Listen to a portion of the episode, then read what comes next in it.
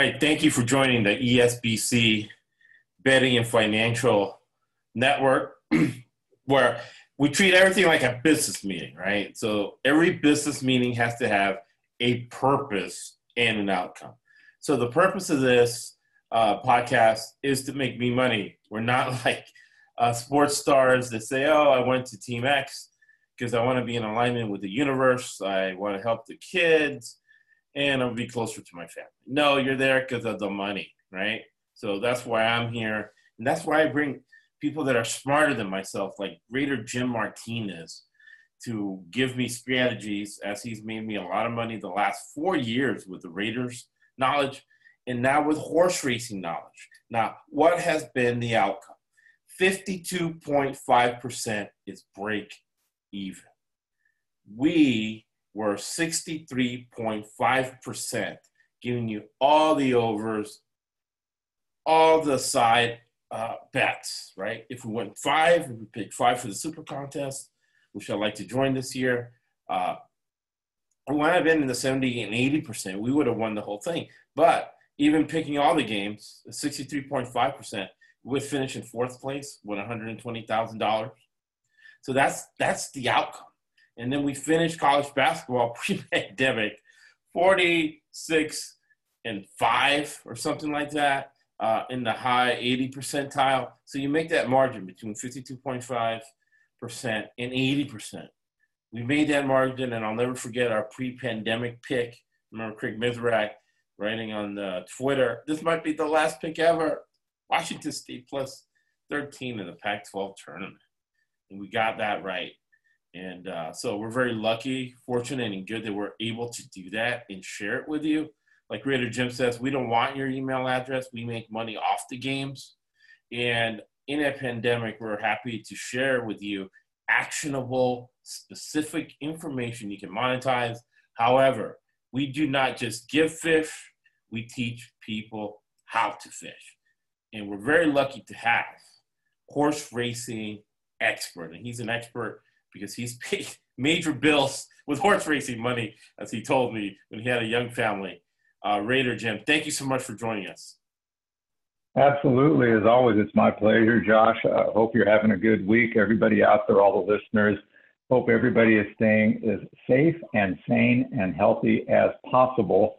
Before we get too far into talking about horse racing, for anybody who did not get a chance to hear last week's podcast from July 2nd, I would strongly recommend and encourage you to go find us on iHeart or one of the other platforms because we had quite a great podcast on last Thursday with special guest in the house, one of the most renowned talk show radio hosts in Southern California and the nation, Tim Conway Jr. from the Tim Conway Jr. Show on AM 640. He's on Monday through Friday from 6 p.m. until 10 p.m a wealth of entertainment and horse racing, sports gaming knowledge.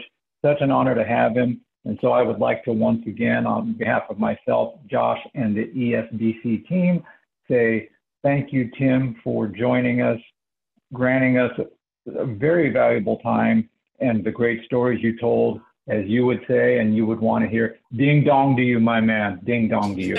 That is a catchphrase from Tim Conway Jr. And he will be back on again uh, we're going to get some picks from Tim throughout the season, especially hopefully as we get into the Breeders' Cup come fall. Again, thanks very much, Tim Conway Jr. Go check out that podcast from July the 2nd. Josh, big time. No, where do we time. go from and, here? you know, and along those lines, I wanted to share with the folks. Man, you can go on our Twitter page and you can listen to that story. That we're getting great feedback uh, about how Tim learned math at the horse trip, at the horse track, and the story about his teacher. Because uh, we're losing in America a lot of uh, culture. You know that I was privileged as a kid to to learn and adapt in it. I mean, a city like Irvine, you know, cities in Michigan. And I know download the podcast. Got to make sure you listen to that to get the culture right in, in the humanity that we had as uh, middle class, poor people.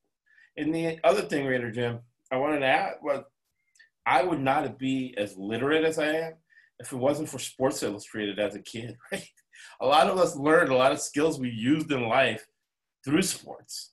And if you want to learn math, and in the last podcast we had with Greg Wolf, talking about technical analysis and behavioral economics and probability theory, man, you could definitely learn that at the horse track. And here with Raider Jim, I'm taking the opportunity. You never stop learning in life because life never stops teaching. you got to keep learning. So as Raider Jim goes through the series, I'm going to adapt it to math and probability theory and behavioral economics. Why not, Raider Jim? Absolutely. And as Josh led off the podcast and let it reminded everybody, where do we come from? How did we get started? Josh, myself, three other gentlemen who were involved, our brothers for the ESBC team, and we did our weekly podcast on the NFL.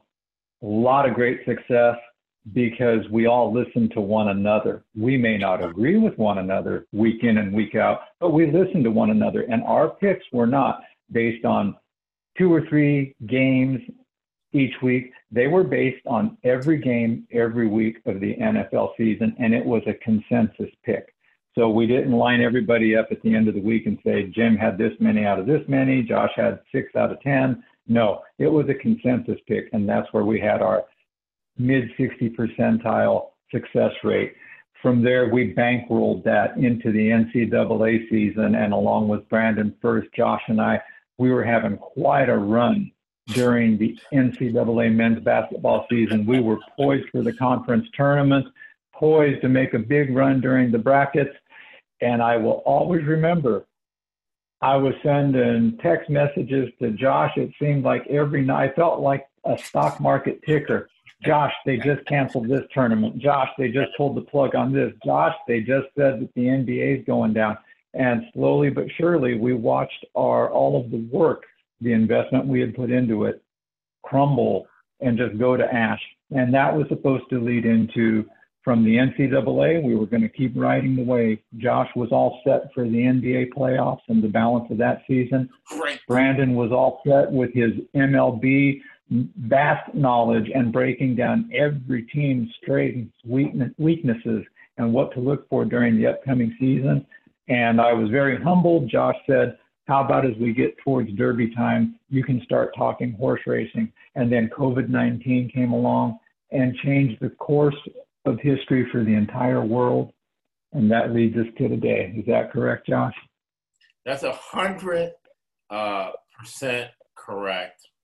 But out of the ashes rises the phoenix. And part of that phoenix was uh, my wife, literally like a month ago,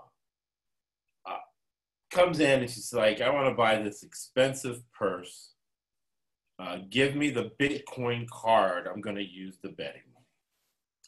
And that's what it reminded me of that run. I'm like, man, part of that run, and in my mind, right, sentimental, part of it, I was like, that purse is going to be bought with that 46 and 5 run we were on. Even though the, you know we're lucky, fortunate, and good, there's a lot of money in there. Uh, in my mind, she used the one for the the ashes you're talking about of our uh, of our ridiculous run with uh, college basketball, and I remember uh, I know that that the, the genesis that I loved it because we invited a lot of people to be on the podcast, but I was happy Raider Jim was on there because uh, he gave great information, actionable information that I monetized on Raider games. And then when we started the podcast, Raider Jim had an uncanny ability to pick underdogs. and, it, and suddenly, uh, one of our conversations, he relayed to me uh, his success he had at the track, and I'm like, oh, that's why Jim is so good at picking dogs in the NFL because he's picked many, many of dogs at the horse track. Absolutely, that's that's it. That, that's part of the part of the method behind the madness. Exactly. You're obviously very, very good at math, but something we want to tackle that I know the audience wants to know. And something I, I want to know. The first thing I asked uh, our 2016 Coach of the Year, Brandon Lupien, very intense. takes his job very seriously. That helps us learn how teams are put together. Because when you pick a stock, part of fundamental analysis. Some people want to say, "Oh, fundamental analysis is dead." It's never. It's one of those things that will get gravely ill, but it'll never die, right? Because humans are human. And part of fundamental analysis when picking a security or picking an investment, because any investment you go through the same process with decision science used by uh, the major firms now that are creating vaccines, right? All the major pharmaceutical companies, all the major, you know, health insurance companies use decision science. The executives come up with the decision because it's based on science and data. And when you tie it together, all right, what people want to know is how COVID 19 um, is being addressed. Because Coach Lupien uh, gave me the protocol for the USTA tennis for how tennis is going to come back, right? Where everybody's wearing gloves. Uh, tennis players are not allowed to touch the ball with their hands during uh, timeouts because most of them came from soccer world anyways. So they, they are to kick the ball back either to the uh, line judge or to the other opponent. They're not to touch it with uh, their hands. So what insight Brandon Lupien gives us as a coach is into the management system. So fundamental analysis says you got to understand the corporate governance in order to make a scientific, objective decision about a stock. This science-based, evidence-based, peer-reviewed decision. So him being a coach, not just a coach, coach of the year, he gives us insight into the governance system and the management of sports teams and teams that manage tennis players. To that end, uh, Raider Jim, you've been around the racing game pretty much your whole life. Uh, give us a rundown of the governance, right, in horse racing and how your breakdown is, and you gave me a great one before the show of how they are going to manage uh, COVID nineteen with a, I guess a thousand people at the track every day, and right. your overall, uh, you know, we'll, we'll, go macro to micro. Your overall thoughts on it, and then specifically, uh, what exactly is the status in Del Mar, as we'll be covering I got my San Diego Padres hat on because we're going to be covering Del Mar, uh, hundred percent. So, what are your thoughts from a you know a macro to micro perspective on COVID nineteen sure. in Del Mar? Sure, and of course, we're going to. One of the reasons I wanted to do this was not only to talk about the Triple Crown, the Kentucky Derby, the big races out there, San Diego native, the Del Mar Thoroughbred Club, the Del Mar Racetrack. That's my home track as far as the the first place I ever went to go see the races, the place wow. I will still go and catch the occasional races, or even I could be in Vegas, I could be at one of the local casinos. I will always stop, play a couple races from the Del Mar track. It's just it's one of the most beautiful racetracks. Even Tim Conway said it last week. Tim Conway Jr. He just had nothing but great things to say about Del Mar, and it is probably one of the top ten tracks in the nation. With that said in the state of California, the one thing that the Del Mar Thoroughbred Club is up against is it's not just about the racing season. That's the big picture. But you have to understand that, especially with COVID involved, the state is very involved and regulates a lot of what happens. That's expected. But because by nature of the beast, and the beast being the horse race game, there are groups out there, there are factions out there, there are the animal activist groups out there who all represent very good things. And I'm not here to talk against any group or make anything political. But Del Mar is aware of that, the Thoroughbred Club. So they don't need any one more thing to have a group come at them and say, and this is exactly why we should be canceling horse racing. Let me tell you what I mean by that. Santa Anita and Los Alamos Los Alamitos uh, up in the Orange County, LA area. They have been under very, very heavy scrutiny over the last year 12 months, 18 months for the number of deaths recorded. And even Del Mar was under very, very close scrutiny last year because they had their share of deaths. Even at Santa Anita this past season, this past winter season, on June 21st, final day of, of the session, four year old colt, Strictly Biz, just as it crosses the finish line, fractures a knee, gets put down. 15th fatality at the Santa Anita track for the winter season. Now, that's a lot of horses uh, to, to lose, but it is magnified because they had a reduced program because of COVID. So they did not have as many re- as races as they would have on a regular schedule. What, ha- what does that mean? In essence, there was one horse per week they lost during the time that they were able to hold races. Now, if they start having cases reported of COVID, horses going down, you're going to have a lot of political activist groups coming in saying, there's got to be a tighter rein on these guys, no pun intended. Somebody has to do something and we have to stop it. That's just on that aspect. What did Del Mar Thoroughbred Club do to combat this or to take? They were actually proactive versus reactive. Before the session ever gets started, they put in a quarter of a million dollars, $250,000 to set up a tent outside the back barn area.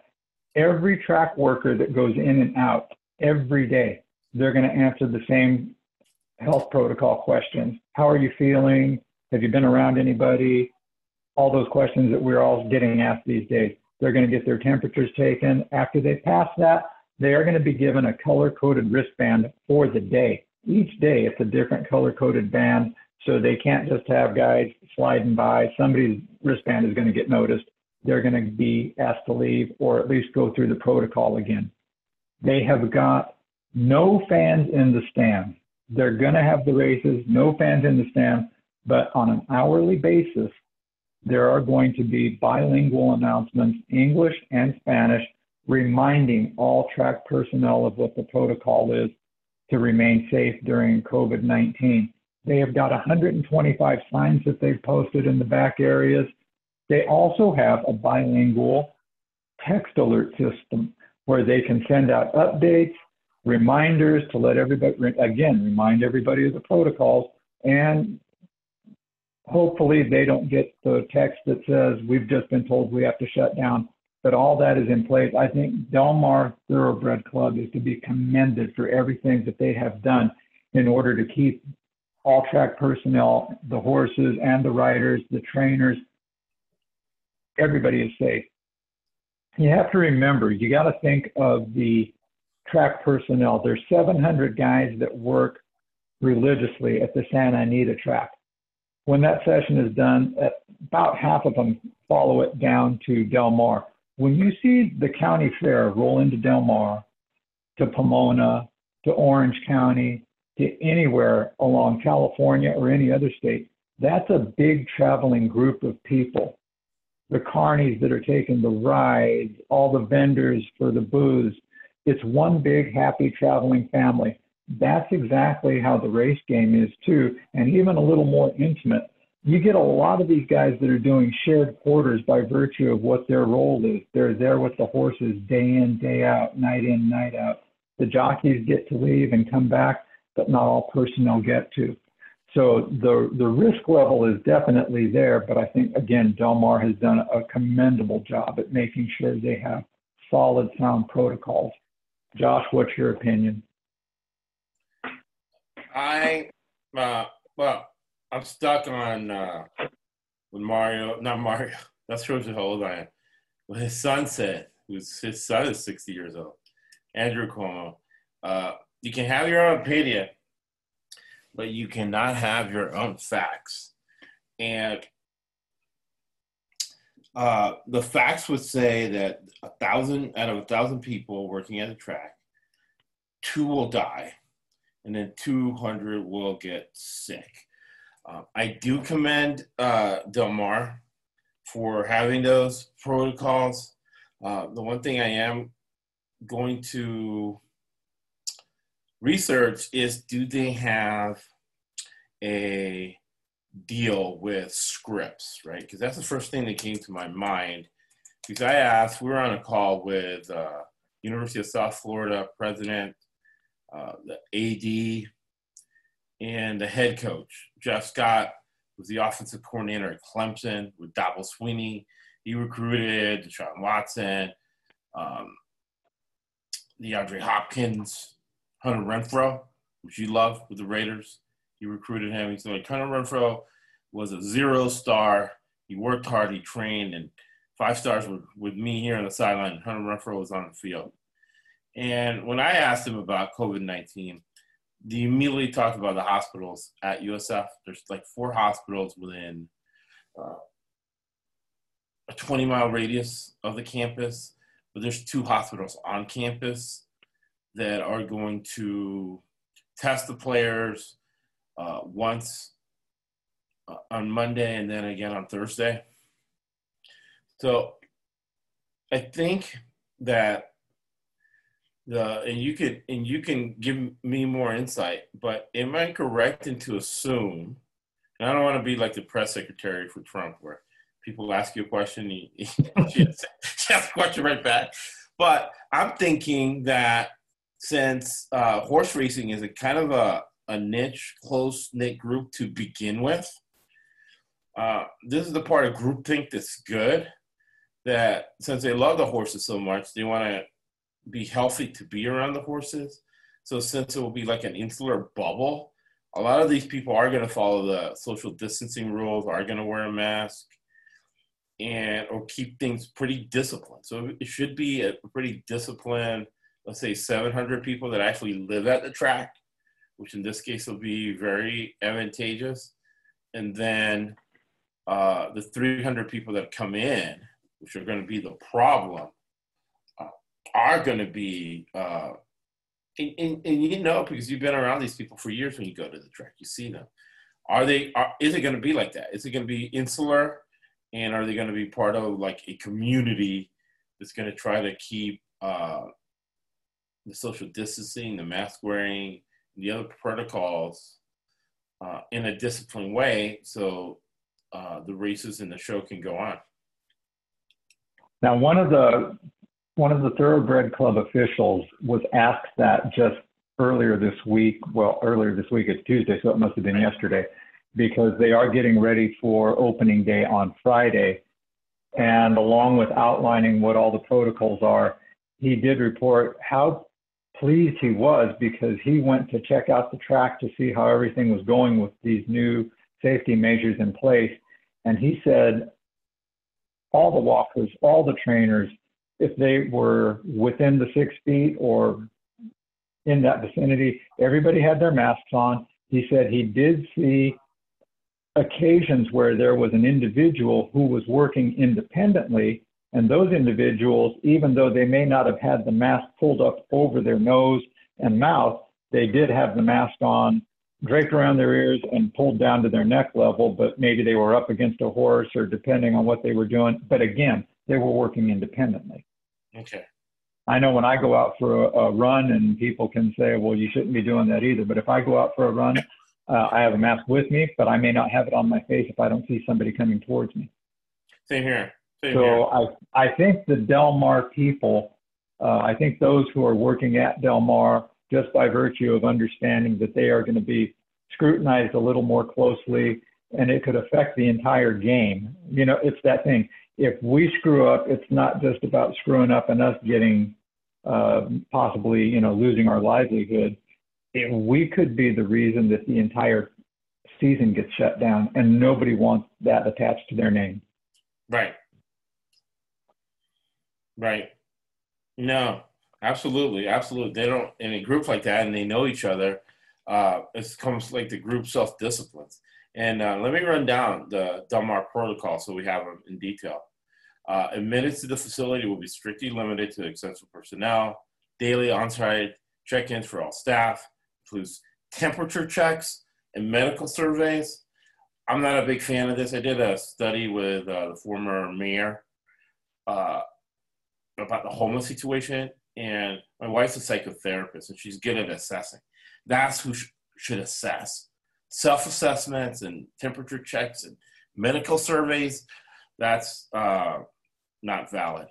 Uh, all personnel will be required to wear face coverings, right? Um, said some staff will be required to wear protective eyewear and gloves. It's a thousand people. I would say all of them should, and they could even get a big horse racing guy to donate them, right, for a thousand people.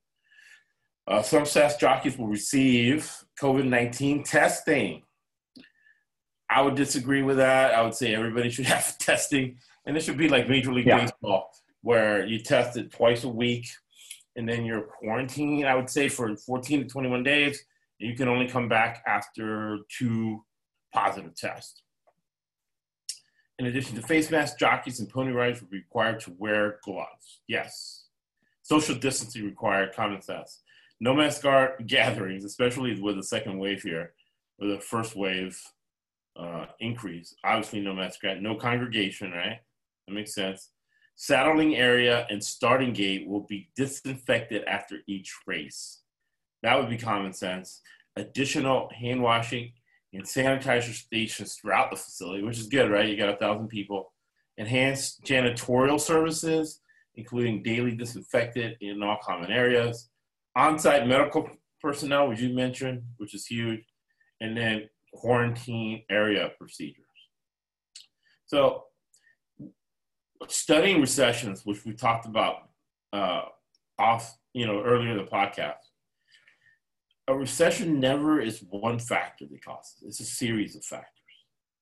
And as far as horse racing is concerned, you may you mentioned the major crisis as far as horse racing deaths, and then uh, just a consortium of people, right, who are 55, retired, they have a lot of money, and they become uh, animal advocates, right? So they have a lot of time on their hands, they have a lot of money, so they put pressure in, the, in these types of situations. So COVID 19 by itself wouldn't kill horse racing. Uh, I don't think the, the death scandal of horses has killed it yet. But both together running unfeathered might, right?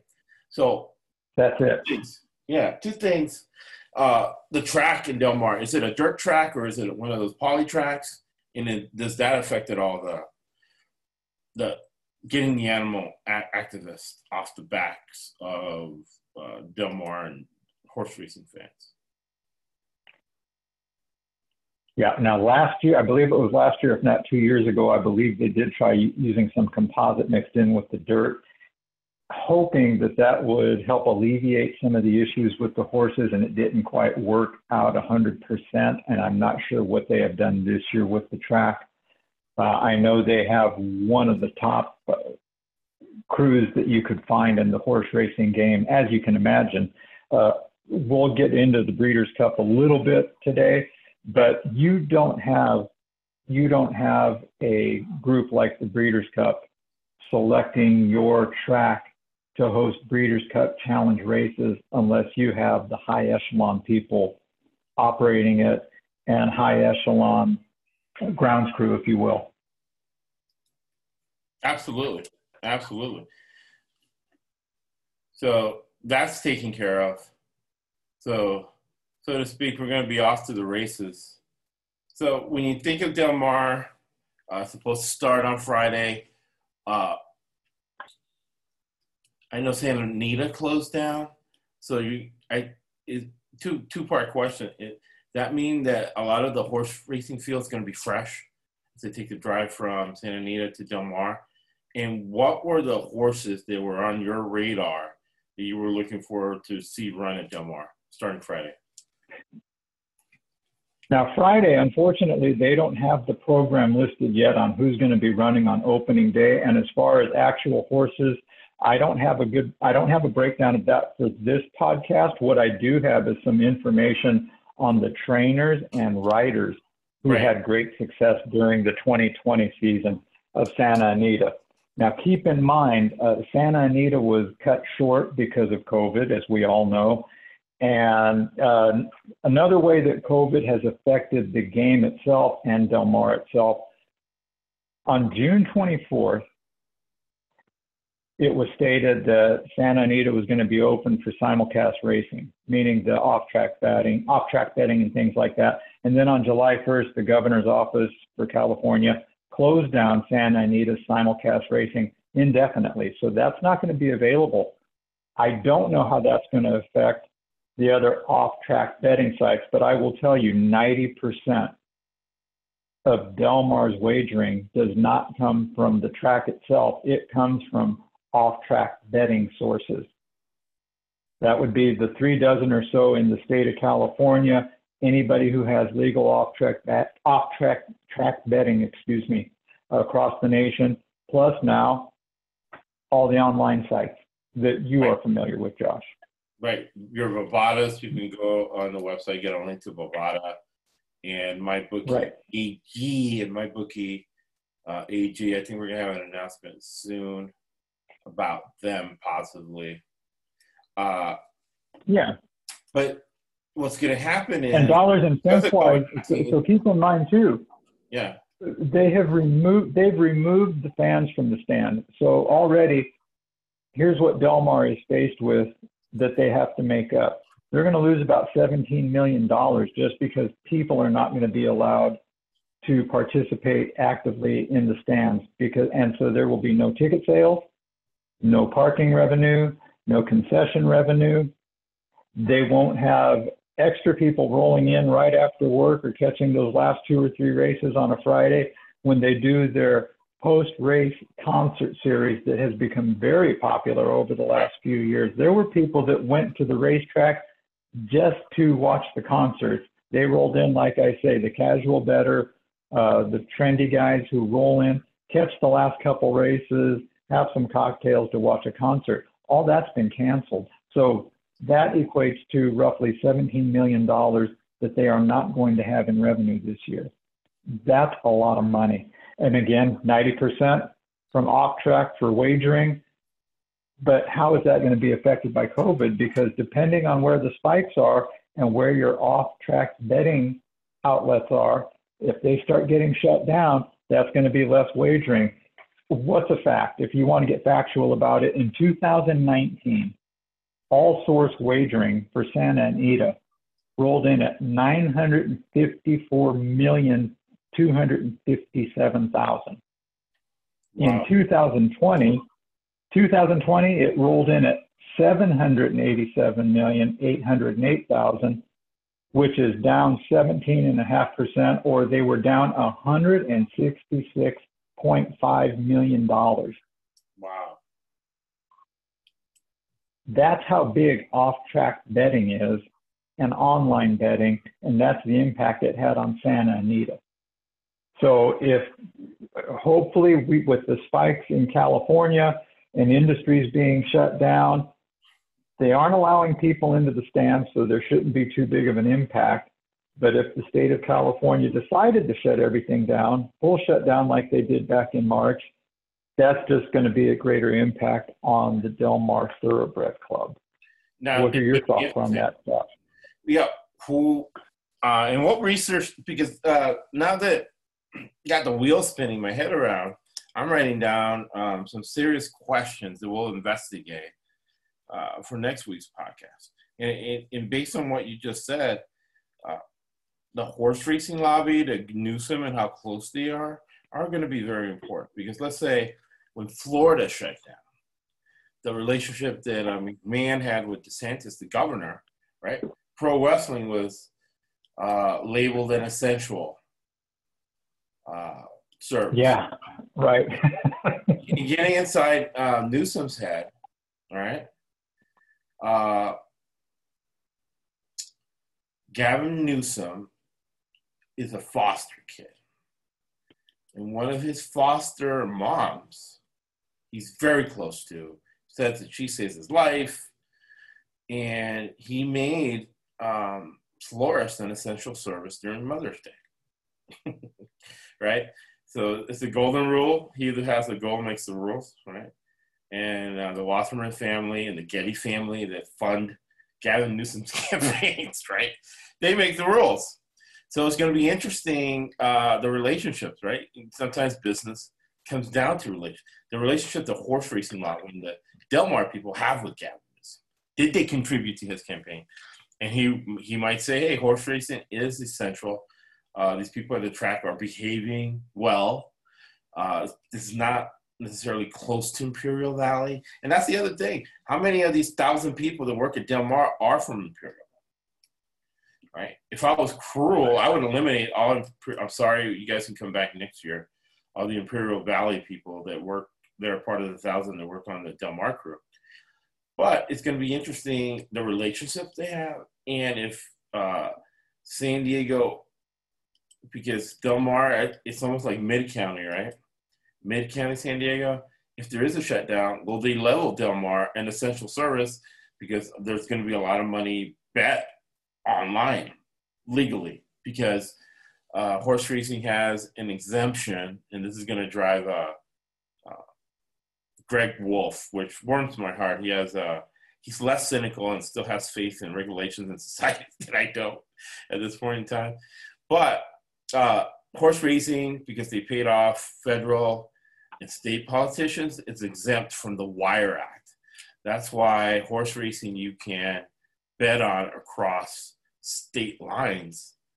Um, technically, sports betting you can't because sports betting was exempted from the Wire Act because horse racing um, has been deemed by regulators as a game of skill, not all luck, right?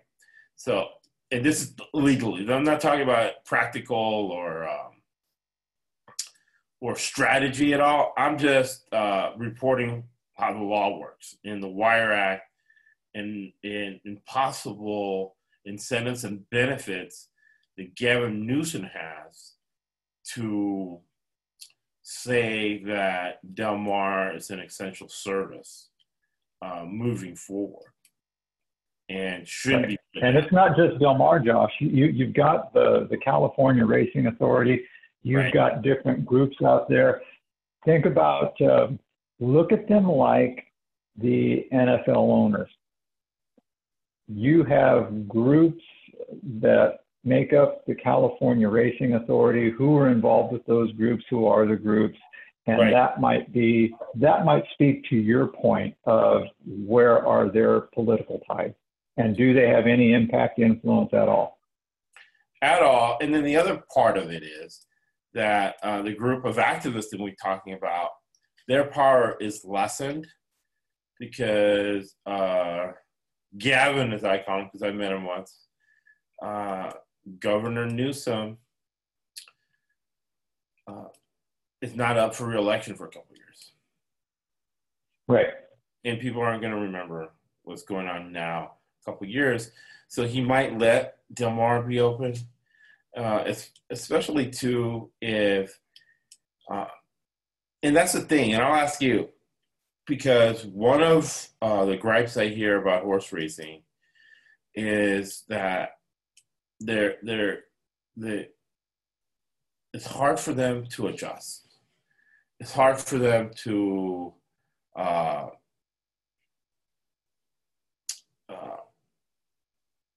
because it's, it's a race, it's a it's a game of royalty, right? It's, it's the queen. Queen still owns. It is the sport 60%. of kings. It is known as the sport of kings. Right. The Queen of England still owns sixty percent of the thoroughbreds in Kentucky. Right. Uh, or a high number like that. So, can the horse racing industry pivot, like we were talking in the last podcast? Like baseball's going to have to uh, I think accelerate what's going on where uh, racing fans are going to watch on TV and bet online.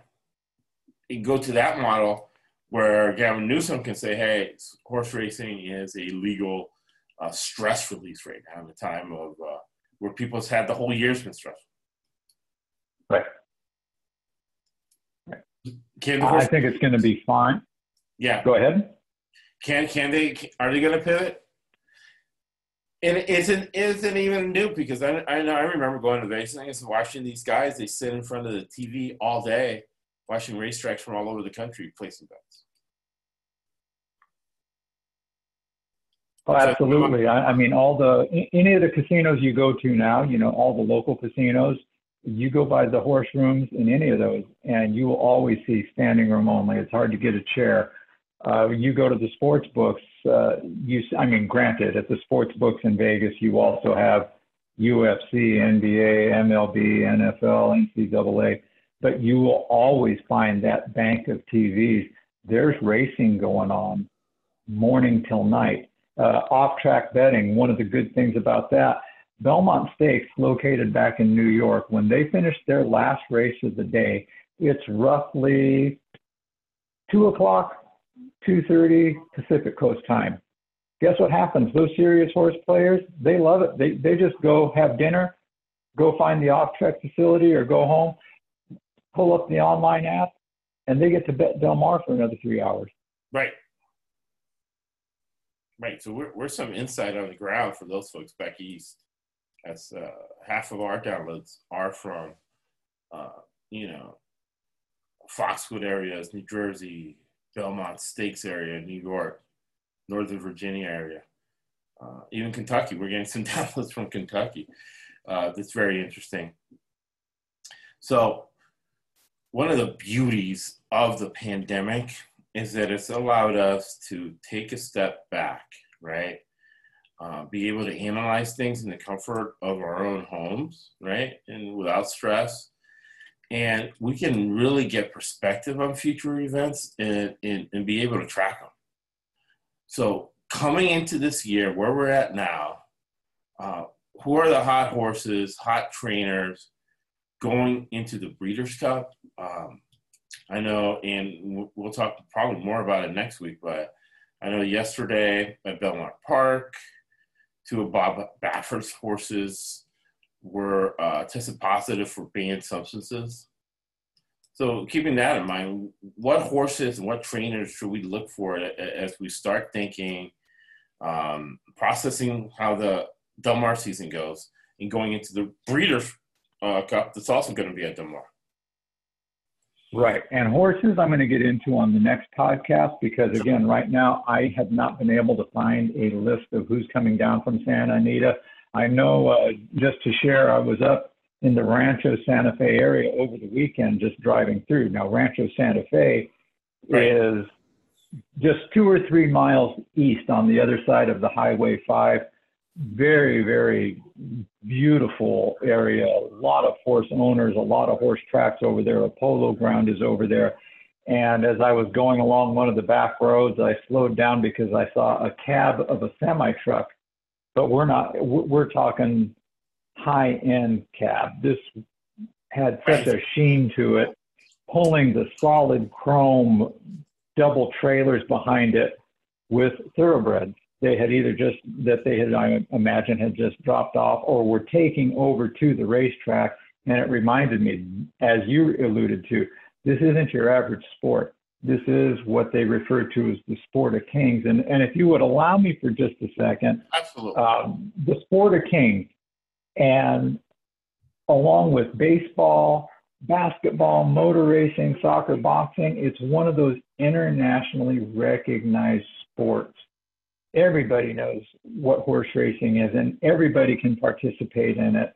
Not everybody may like it, but everybody can participate. But across those big three sports, and that would be the basketball, the baseball, the the soccer, you're not going to find the level of athlete like you have in horse racing. In basketball, you're going to have a point guard. That's going to be the small guy. In American football, you're going to have a running back, and defensive back. That's going to be your small man on the team. You're going to have in in baseball, it's going to be your shortstop is usually considered the smaller guy on the team. But with the exception of boxing or mixed martial arts, there's no other sport that has the top athlete walking out onto the field that measures four foot ten inches to five foot three inches 108 to 118 pounds. And they have these ridiculous BMI levels, no body fat. They have this uncanny sense of strength and power, though, and unmatched peripheral vision. They don't wear shoulder pads. They don't swing bats. They don't make jump shots. They don't dive and make diving catches. But their workday consists of climbing on the back of a thoroughbred. They line up four to 10 or more abreast.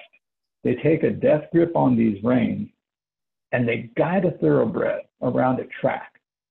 Now, here's something you got to keep in mind and keep put try to put this into perspective if you're a listener. So you have a jockey who goes five foot tall, 110 pounds. The average thoroughbred is 16 hands high or just about 64 inches at the shoulder. The jockey at 110 pounds gets on the thoroughbred. Average thoroughbred weight is 1,100 pounds, half a ton. And these guys climb on the back and just go balls out from start to finish, navigating. They need to know how do you pull them back? How do you get them outside? If you got that horse that likes the rail, like the track athlete who likes to run on the inside lane, how do you get that horse there? How do you keep it there without penalizing yourself by bumping somebody, by getting thrown off or getting run into the rail? I will tell you, jockeys don't get enough credit for the caliber of athlete they are. And I think everybody needs to keep that in mind the next time you're watching a horse and a jockey go 40 miles an hour for the course of a race. Josh, what what what is your outlook or your your opinion on jockeys? I mean, it, it's fascinating, right? Uh, it, and man, that was uh, thank you so much for it, Jim. That was very very uh, poetic, uh, very very insightful, and very uh, inspiring uh, to listen to you and, your descriptions of uh, of the jockey, right? And uh, I'm going to do a lot more research. I mean, a lot of what you said has sparked a lot of uh, areas where you're where you're, where I'm like, man, I need to research this further, and because you look at uh, in on this podcast, we're three dimensional podcast, right? Uh, you look at the the imagery, imagery, uh, the emotion, right? Uh, jockeys are are known to have right a very colorful life off the track, and for casual guys like myself, you always notice that in the few minutes they have before and after a race now that they interview them, right? And uh, some of them give too much information. So when you look at the totality of it, you know, and jockeys and simplify this, and this is an American thing, that even in communist socialist countries, the head of the communist party in the local area very rarely um, engages the the people on the lower end of the Communist Party, or even people on the lower end that aren't part of the Communist Party that live in the country. There's no association. In uh, let's say capitalist, dem, uh, democratic uh, countries, uh, for the most part, especially in Southern California. Uh, in New York, you can't get away with it uh, you know, rich people need to hail a cab. They have to walk a block sometimes to go where their car is. There's engagement with uh, middle class and poor people. But in horse racing, the owner does have to engage with the person who's handling the horse, right? And when you mention uh, uh, Rancho Santa Fe, I remember being nine years old, 1980, where you could go to Rancho Santa uh, Santa Fe, and Gene Klein was very outgoing. Oh yeah, he would let you see his thoroughbreds, and he ended up being the uh, owner of the San Diego Chargers. You know, and, and, when you start thinking jockeys, you think of the Gene Kleins of the world, who were characters, who were people people. You know, and even though he he he might have not have been the nicest guy in the world. The culture in life was very different. And I guess it's a long time ago, 40 years ago, where a guy like Gene Klein would let you see his horses and talk about the horses. Right. and you're just a nobody, just roaming around Rancho Santa Fe. You know, beautiful area, and there's horses everywhere. You know. Right. Yeah. So as you can tell, I hold jockeys in, in high regard, and I think part of that is, uh, Josh, I'm the same size now as I was in eighth grade, and all that means is I never got big enough to be a pro football or baseball player, and I was too Right. big to be a jockey. So hey, you know, I but I gravitate towards these guys because again, it has always fascinated me for their stature to do what they do. Now, why is that important? Because I will tell you what these. Let, let me show you what, give you an idea about their uh, their work ethic. Uh, for Santa Anita, the two guys that I will tell you about are the top two finishers for the 2020 winter and spring session at Santa Anita. Reduced programs. In 2020, they had 60 programs. That means 60 Right. day of racing, 527 total races. Flavien Prat, who was the top winner for the session, rode 339 mounts. Mm. So he did 339 out of those 527 races. And here's the fascinating fact he won 90 times. Wow. He placed 60 times. He showed his horse 56 times. He had 27% winning percentage. He was in the money, win, place, or show 64% of the time. So, who's one of the jockeys you're going to watch when opening day hits on Friday? You're going to look for Flavien Prat, but 90 wins out of 339 mounts. That is phenomenal. It's amazing. It's amazing. And we'll close. Four with- point. He was responsible. He he brought home 4.6 million to the owner. Wow. Uh, we'll close with this, right? Uh, and uh, very much like your opinion. And this is just watching, let's say, uh, the Triple Crown Breeders' Cup last 20 years, because I'm just a casual uh, horse racing guy, but now I'm very interested. It has been for a while, and I'm using this as a, an excuse to really kind of really get into it and study it because it is fascinating horse racing. Uh, it always gave me the impression that the jockeys never uh, get as much credit for winning that uh, sometimes the owners and sometimes uh, the trainers they get a lot of credit and I hear them say, "Well, I told the jockey to do this, this, and that, blah blah blah," and then you hear the jockey say, "Well, I did this and this and this, but I saw this and I did that." Uh, Right. What, what, Right. What's your take on that? Because my take is, man, Well, that jockey's on the low man on the totem pole, and he's getting screwed of credit he probably should get. Am I right? Or I think as the as the journey as you're coming up, of course that's the case. But I think you know you look at a Flavien Prat, you look at an Abel Cedillo, who's the other jockey I'm going to talk give you the stats on for the the 2020 season, and then of course he finished mid range as far as uh, as far as how many mounts and things like that, even on the low end. But I'm going to talk about Mike Smith, who is definitely a Hall of Fame jockey, and and I will tell you once you get to the status of these guys, oh, they're very well recognized. They're very well recognized, very well appreciated. respected, right? They definitely they definitely earn it, and the owners know. Uh, Yeah. Abel Cedillo came in second at Santa Anita. Now, Flavien Prat, 339 mounts out of the 527 races. Cedillo, 419 mounts out of 427 races Mm. That is phenomenal. That is that is 80 more than what Flavien did. And even with 80 more, guess what he did? 61 wins, 65 places, 59 shows, in the money 185 times, 44% of the time that guy gets on the back of a horse, he's going to make you money somewhere. Keep this in mind. And I'm not speaking new to anybody who has followed the game. I'm reminding people, and if you are new to the horse racing game, keep in mind it's not about putting your five dollars on a horse to win. You can make a lot of money on show bets. because you can bet three different horses a hundred bucks a pop. And if they finish one, two, three, guess what? You didn't lose anything. You're going to collect on every one of those bets.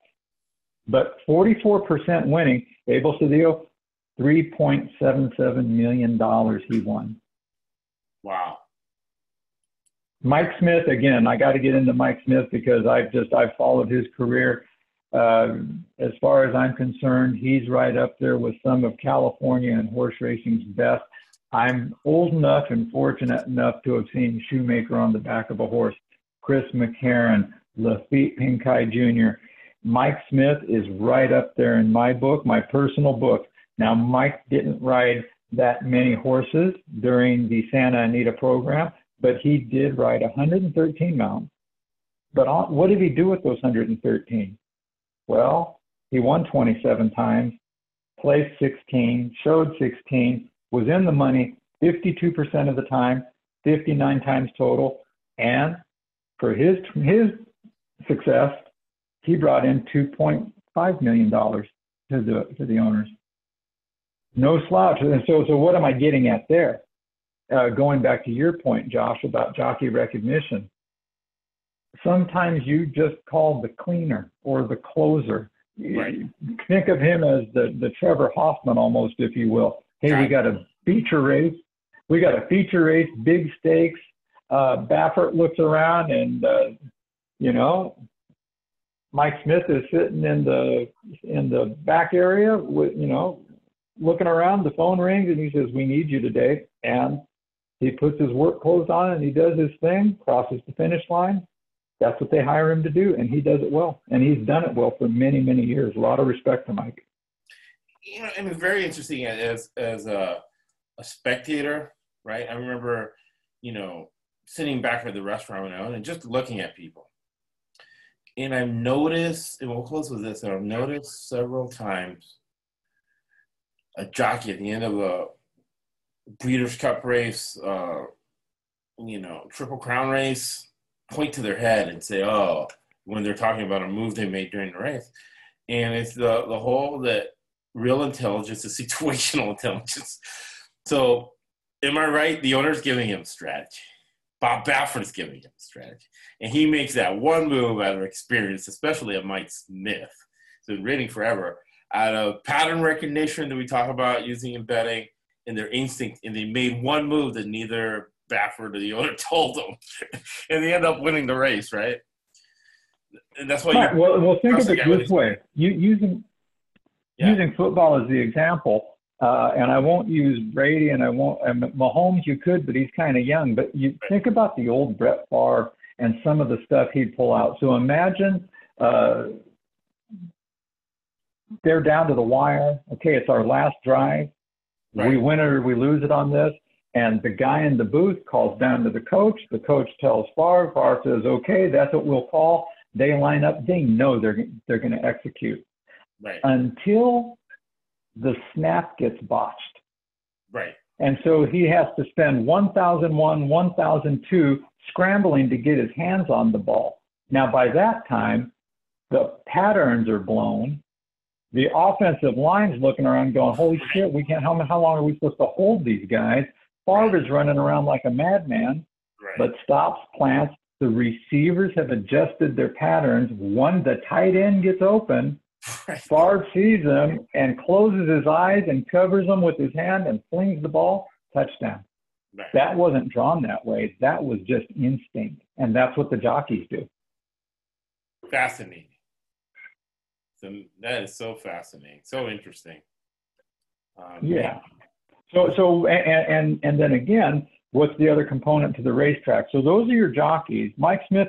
So my theory is look at the amount of the race or the feature race that Mike Smith is in. The bigger the purse, the odds are he is finishing in the money. Flavien Prat, Abel Cedillo, they're just good at what they do. They're at the top of the game. So watch them on every horse they they're going to be with. Also, look at the trainers that are having them ride their horses. So for Santa Anita, who did we have this year? Peter Miller. Peter Miller had 134 horses this year. 35 of his horses won, 19 placed, 13 showed in the money, 50% of the races. Look for Peter Miller horses. John Sadler. Oh, and Peter Miller's winning $1.8 million. Wow. John Sadler was in the money 50% of the time, 1.7 million. And another personal favorite, I'd like to say I've met the guy, but I haven't, but Doug O'Neill, 40% in the money, 1.29 million. But you, for, for those numbers, let's go again. And you mentioned his name earlier. Who was the guy at Santa Anita? 129 starts, in the money 64% of the time. Wow. He had, and that means he was in the money 83 times with 23 shows, 27 places, 33 wins, brought in $2.8 million. Bob Baffert. Wow. Now, when you talk Bob Baffert, what does that mean to some people who follow other sports?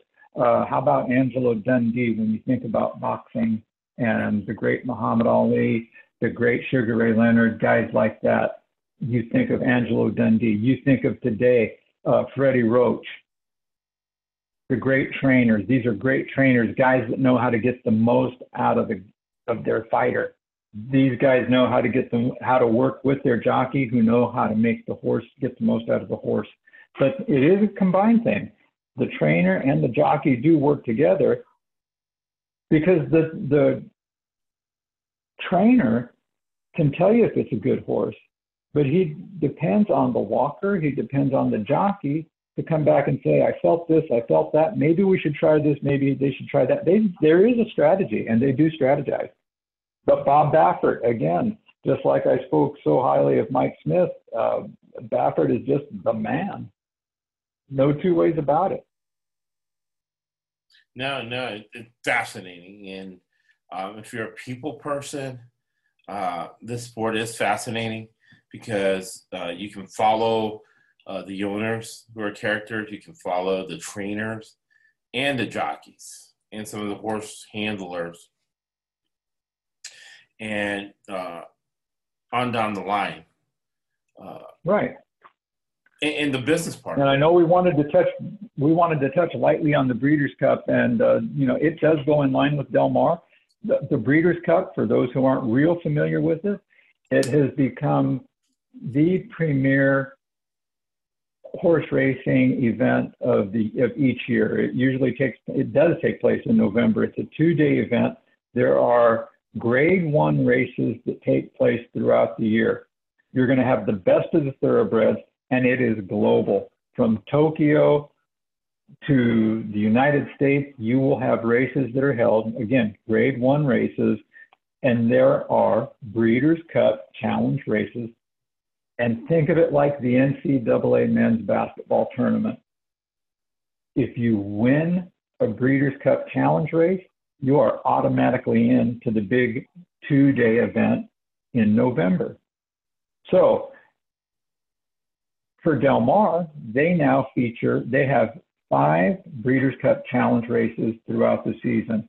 This year, as long as COVID doesn't get in the way, they are all in August with the Bing Crosby Stakes, the Clement L. Hirsch Stakes. Those are both $250,000 purses.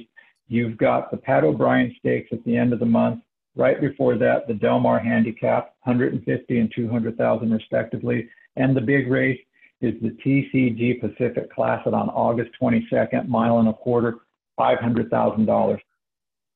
That's good horse racing, and there's money to be made on those races. Again, look at the trainers, look at who's coming in. Uh, it's going to be fascinating to watch. It is going to be fascinating to watch. And the more I ponder on your words, I, am thinking, and heck, if it comes to that, Raider Jim, we'll help him out. I think that by the time the raid, uh, the the Breeders' Cup comes, I think they're going to have the technology down and the branding. Because I, I was just looking at Doug O'Neill's branding. Uh, they're going to have the branding down uh, to have a lot of fun during uh, the Breeders' Cup, having people bet from home, right? 100% legal. Read the Wire Act, people. 100% legal for you to place bets online on horse racing, Bovada, whatever, legal, the Wire Act, and have the branding down. I think uh, the therapeutics and the treatments for COVID 19 will be uh, in play. You're going to have herd immunity. Right? I don't feel like contacting these people and dropping some knowledge and get everybody to have a good time betting on horses, watching it uh, from their comfort of their own homes. Uh, but yeah, by adding those uh, elements together and the trial run, hopefully here at Del Mar, uh, by that time, um, we'll have some herd immunity. So, herd immunity, therapeutics, uh, uh, therapeutics, herd immunities, and treatments, right? By November, uh, to have, because you got to figure that all the people that work the tracks have already been tested, either had it or not, and if they did have it, then they they have um, hopefully some sort of immunity, because that's a question mark. Can you get it twice? Uh, so the answer is hopefully not. But even if you did get it twice, you know the protocols. You know to wear a mask. You know to stay six feet away from people. And you have a track record of those who can't do it. So maybe we X them out and have a good time in the Breeders' Cup. What do you think, Raider Jim? Oh, I think absolutely. And again, as you said, by the time we get down to actual uh, talking about the final fields for the Breeders' Cup, we will hopefully have shared plenty of knowledge. Again, this was just a tease, uh, kind of like that early morning workout they give the horses, warm them up a little bit, you know, get some of it out of their system. That's what this was for you and I. Uh, share a little bit of information with the listeners next week, and as we go on into the Del Mar season, we will have more information about the different horses and the fields. I will also do my best to get Josh some information that he can put online for feature races and those horses in that in that respective race for the coming week. We're going to see if we can get our friend Tim Conway Jr. to impart some of his knowledge I'm and sure uh, give us some tips on some of those races. Absolutely. Now, and, and, then real quick, yeah, before before we wrap it up, sure. I did want to say I don't want to go without ignoring the fact that COVID also, for the first time in so many years, just screwed up the whole agenda for the Triple Crown. The Kentucky Derby is going to run in September. Uh, it wasn't the kickoff to the Triple Crown. This year it was uh, the Belmont. And the Belmont was won hands down by a horse called Tiz the Law. And let me tell you, that was one of those frightening horses. The way it came out of the gate, the way it controlled the race, and no other horse had a chance. Kind of like when you would used to watch uh, Usain Bolt in his prime. It was that type of a performance. That said, if you want to do a little research on East Coast racing, the guy who trains Tiz the Law gentleman, well known and right up there in the caliber with uh, Bob Baffert. His name is Barclay Tagg, and Barclay Tagg is respons- has under his belt over 1,500 wins in his career. Wow. So pay attention to Tiz the Law because when the second leg comes around, uh, again, odds are bad, but if you've got the bankroll to do it, some money across the board on that horse is definitely going to pay you some bankroll. Nice. Nice. And that's what I wanted to hear, man. That is totally awesome. Right. Uh, the wheels are spinning for next week's podcast. Very excited. Yeah, already. As as people can across the country and even in Southern California can listen to us, watch the stream online, and dream, right? And uh, uh, ponder on the vivid imagery that uh, Raider Jim um, relate to us, and uh, we've had a lot of uh, user engagement online. Uh, Craig Mizrak wanted to know if there's going to be any fans at Del Mar, and we answered no. We answered that for him. So, Craig, if he knows anything about horse racing, welcome to come on podcast.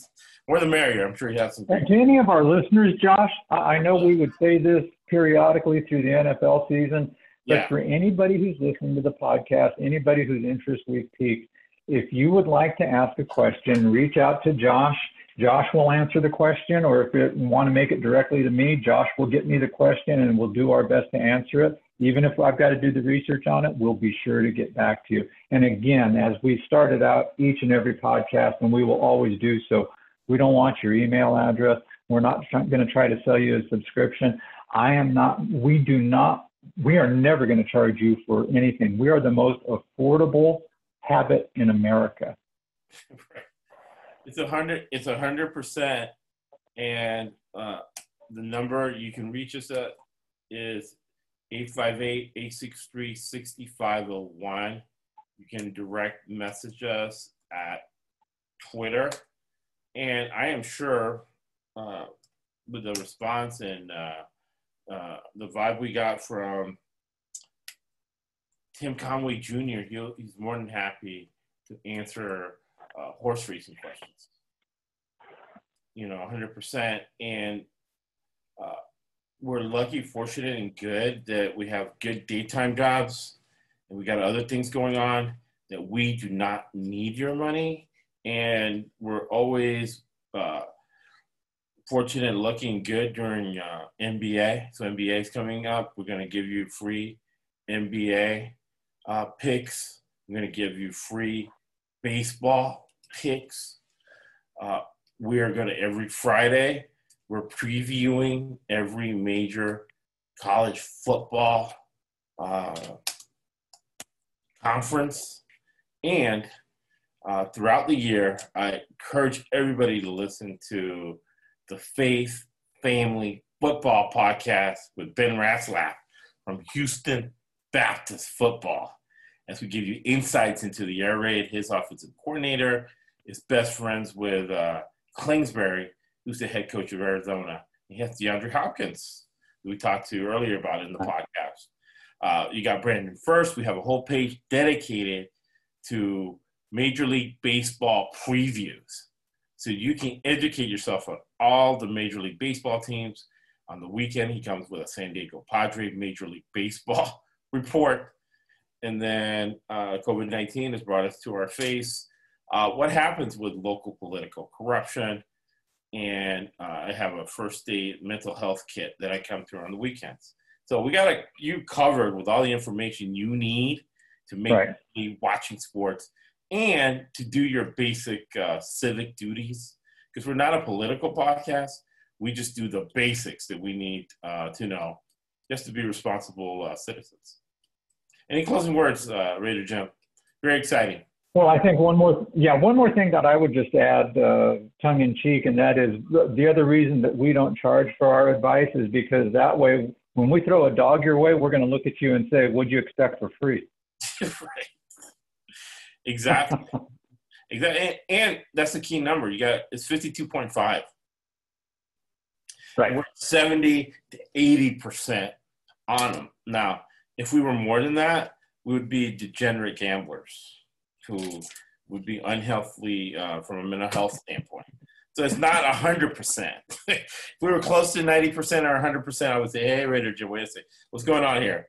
You're picking, you're picking too many winners there. Are you neglecting your family? Are you right. just there with Racing Force 24 7 and calling trainers and calling, you know? and, and that's not healthy, right? Uh, like John Wooden said, the most important word in the English dictionary is balance. And this time more than ever, it's very important to be balanced. You know? So, hey, I agree. If somebody does not want to wear a mask, don't wear a mask, man. I, it's your First Amendment right. But my balance is I wear a mask and I stay six feet away from people. There you are. All right, so we close. Josh, I'm about wrapped up. I think I covered everything I wanted to cover for Absolutely. our right out of the gate podcast on horse racing. Yeah, and we're going to give um, Winston Churchill, who got us through World War II. And again, since we, we do not charge anything, we give you actionable information so you can make money uh, and we're not just walking the walk, we're talking the talk. You make a living from your labor, but you make a life and you have fun sometimes from what you give. Thank you for listening to the ESBC Betting Financial Podcast Network. Have a great day. Thanks, everybody. really, if you need anything from us, let us know. Have a good rest of the week, everybody.